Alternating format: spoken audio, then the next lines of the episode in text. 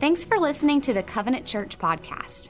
We hope this message is encouraging for you, that it's inspiring in your life, and that it helps you take your next steps with Jesus. Now let's check it out. We are starting a, a new series. I, I would say it's a unique kind of teaching series this weekend. Uh, I want it to be both a teaching series and also uh, an inspirational series. And it has a unique name. We're calling it Words I Skip Over. Now, I know none of you have ever skipped over any words, right? Uh, that's not true, is it? I mean, that's something that everybody has done. Either you come to a word that you think you know, and so you just sort of skip by it, and you miss the depth of meaning, or you're not sure what it means, and so you just decide, I'll figure it out later, and you skip it. Maybe I can't pronounce it, it's in a different language. And there are a lot of those words associated with our faith and those are a lot of those words in the scripture. And so in this series, I'm going to uh, bring out a few of those lost terms or skipped over terms and hopefully shed some special light on them. So today, we're going to start with our first word, and it is a word that appears 6,823 times in the Old Testament. When you read the Hebrew text, it is there, and it's just four letters. Yud is the first one, He, Vav, He. Usually written Y H W H. And you might say, well, what kind of word is that? It doesn't have any vowels in it. Well, it's on purpose. It's written in the Hebrew language, usually doesn't put a vowel there, but there's a reason that this word is written the way it is. It is the it is the most commonly used word in the Old Testament for God. And uh, even though it's a it's sort of a strange name, it is meant to be that way. It's meant to be a word that is totally unpronounceable. So if you say, I don't know how to pronounce that, well, then you're in good company, right? You're not supposed to be able to pronounce it. Now, sometimes people add vowels to these consonants so that they will be able to pronounce it. And I'll talk about that later. But basically, it is a totally unpronounceable word for God. It first appears in the creation story. Genesis chapter 2 says, And the Lord God created the heavens and the earth. That's the first time you see YHWH. But this word really gets fleshed out most fully in a story that a lot of us are familiar with in Exodus chapter 3 when Moses encounters God speaking to him in a burning bush. Now, this is one of the foundational stories, most significant narratives in all of the Bible. This is where God calls Moses to a special leadership task. And it sets in motion the deliverance of God's people from slavery in Egypt. And if you're familiar with it, you know that Moses has more than a few excuses why he can't accept this call.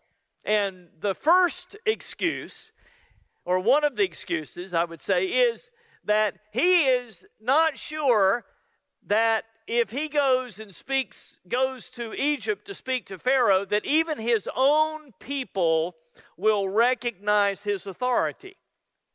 And so this, this is what it says in Exodus 3:13. Moses said to God, Suppose I go to the Israelites and say to them, The God of your fathers has sent me to you.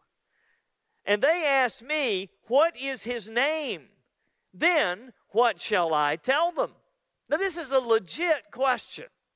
This is a great question. He's saying, hey, I don't think it's enough for me just to go and say, the God of your ancestors has sent me to you. He said, look, these people have been in slavery for 400 years. They know the names of lots of gods. They've been in Egypt for a long time. All of them were born there. The Egyptians themselves have 10 primary gods. They know lots of names of gods. I mean, how are you going to distinguish yourself from all these other gods? And God's answer to that question is awesome. God said to Moses, I am who I am. This is what you are to say to the Israelites I am has sent me to you. God also said to Moses, Say to the Israelites, The Lord, the God of your fathers, the God of Abraham, the God of Isaac, and the God of Jacob, has sent me to you. This is my name forever, the name by which I am to be remembered from generation to generation. So he says, just tell them, I am sent you. Just, just tell them that's my that's my calling card. I am who I am.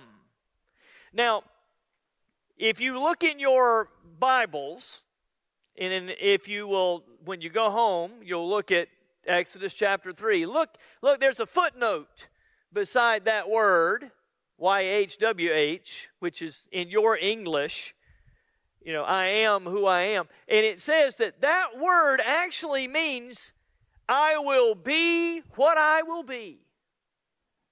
Now, that's a funky name, isn't it? What is the name of what is God's name? He doesn't tell him what his name is. He just says, I am who I am.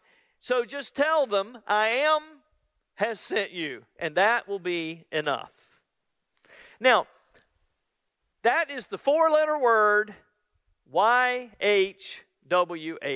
Now, just stop right there and consider what this means, what God's explanation or description of Himself means for us. Who is this God? Well, it says lots, doesn't it? It says God is eternal. He has no beginning. He wasn't created. And he has no end, which means he is there's never going to be a time when he is not. It says he is self-sufficient, which means his existence is, does not depend on anyone else. Did you read it? It says he just says, "I am." He simply is. And it doesn't matter whether you believe it or not, He is. It says He is all powerful.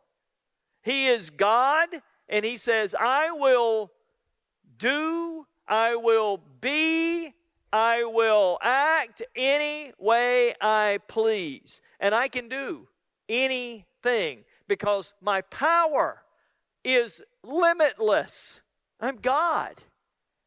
He says, it says, He is unchanging, which means He has always been and He will always be, and He's not going to change. He has always been worthy of honor and praise, and He will always be worthy of honor and praise. And today, He is worthy of honor and praise. It also says that He is unique. There, there's, there's no one like him. When the scripture says, Who is like the Lord? is self evident, isn't it? Nobody. Who is like the Lord? There is no one else. If anyone else says that they are God, they are an impostor. And the last thing it says is that He is personal. He is, He actually, the God who says, I am, actually comes and speaks to people like us. He appears to men like Moses and to Abraham and to Isaac and to Jacob and to people like us every single day and speaks and calls us into relationship with Him. I mean, this is, he says, this is how you will know me. Not just today, but from generation to generation. You will know me by those four letters. It is a description of who I am. I am who I am. And it's a totally inadequate description of an Almighty God who was, who is, and who is to come. Now, the truth is, no one ever called God by that name. No one has ever said, well, his name is YHWH. No one has ever called him that. The, the Jewish people were so um, serious about the third commandment. The third commandment is, You will not take the Lord's name and use it in vain. That they never dared try to come up with a pronunciation for this unpronounceable word.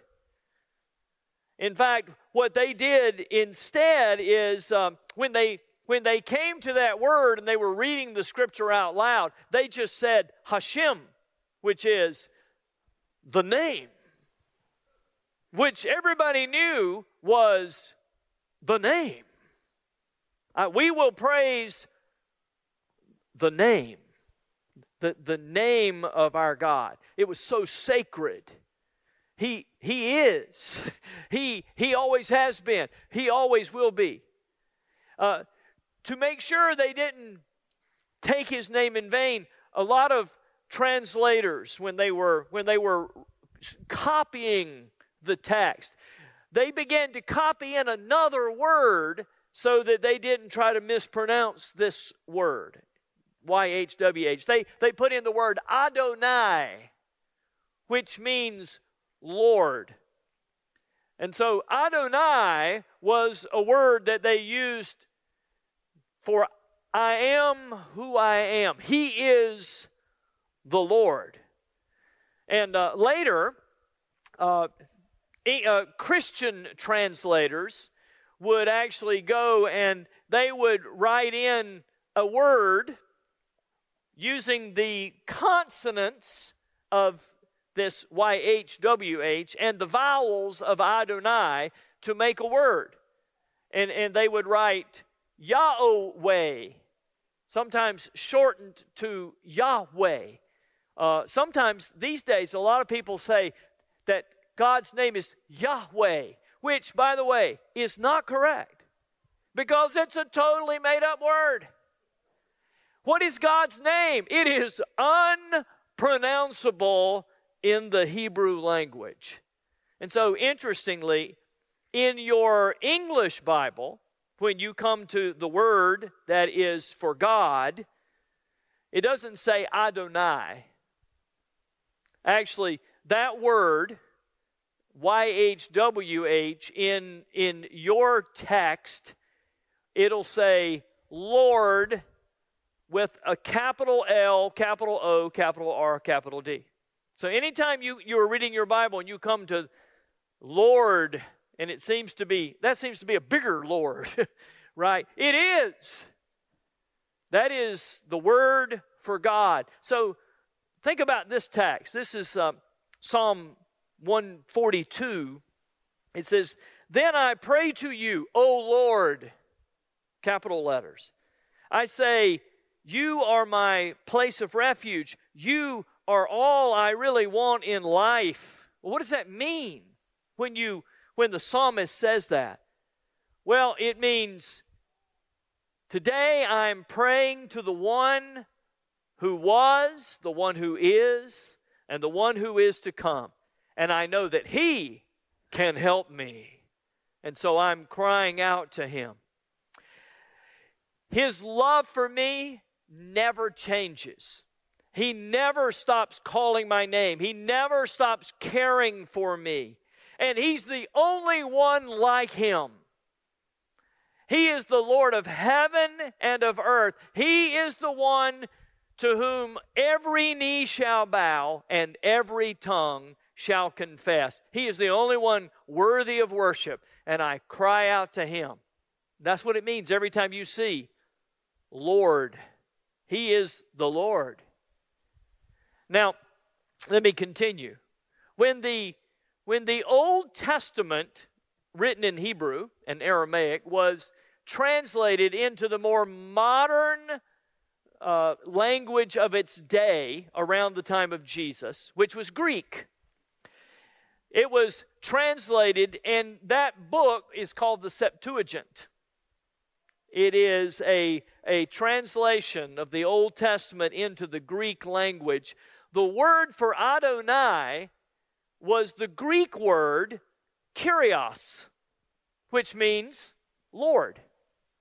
And so every time someone would read it in Greek, they would read the word Kyrios. And Kyrios means what Adonai meant, and Adonai meant, you know what, with four letters. And so when the New Testament writers write and quote the Old Testament, they use the word Kyrios when they are thinking about, I am who I am. He is Lord. Now, this is important because when you come to the New Testament, what you have is a, complete group of witnesses to who Jesus is. First, they say, Jesus has come to save us from our sins. He is the Savior, He is the rescuer, He is the only one who is able to offer his one and only sinless life for the sins of human beings. So he is our Savior. But they also go on to say another thing He is more than Savior. They say He is Kyrios. He is Kyrios. He is Lord of our lives. He is the Lord. And when you use the word Lord, you know what you're using. You're saying, Jesus is our God. Now, look what it says. Just some of the witnesses of the New Testament. It says, Philip found Nathanael and told him, I have found the one Moses wrote about in the law and about whom the prophets also wrote. And they say, and then he goes on to say, in his name Jesus of Nazareth, the son of Joseph. John chapter 20, Jesus said to Thomas, Put your finger here. This is after the resurrection.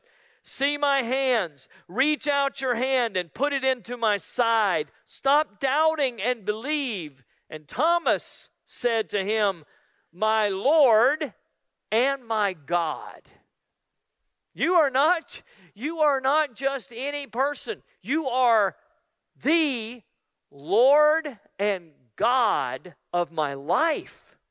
And then Paul writes it this way Therefore, God exalted him to the highest place and gave him the name that is above every name. That at the name of Jesus, every knee should bow in heaven and on earth and under the earth, and every tongue confess that Jesus Christ is Kyrios. He is Lord. Now, you understand why this is such good news. I mean, Jesus is not just some good teacher. Jesus is not just one of many gods. He is not just one of many ways to God. He is God. He is the one who appeared to Moses at the burning bush. He is the one who was at creation. He is the one who now sits on the throne and is worthy of our honor and our praise. Now, listen, do you understand why early Christians were willing to die rather than deny the statement, which is the mantra of not just then, but of every Christian in every generation. This is our statement as Christian people Jesus is Lord. He is Lord. So you understand, when early Christians were told, you must bow your knee to Caesar, and this is what you must say Caesar is Lord. And they go, You got to be kidding me. He is eternal. He is all powerful. He is unique. He, he can do anything. He is. No way. There's only one who gets that title. There's only one who is truly Lord and Master over all, and his name is Jesus. Which is why, if you're a Christian, you recognize that God is, that Jesus is not one of many. It's why we're offended when, we, when someone says, hey, let's just let Jesus be among all the others because all the other religions are the same. Are you kidding me? This is Jesus. He is Lord. He is the one spoken about in the Old Testament from the beginning to the New Testament at the end. He is the one who loved the world so much that he came and gave himself for us. He is the one who triumphed over death. There is no one like him. There will never be anyone like him. He is Lord. Okay.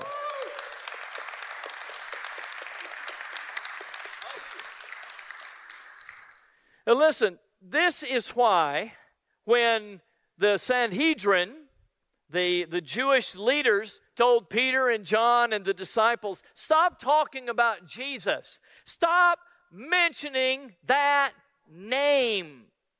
Interesting, they said, do not refer to him as the name. Okay, he's not the name.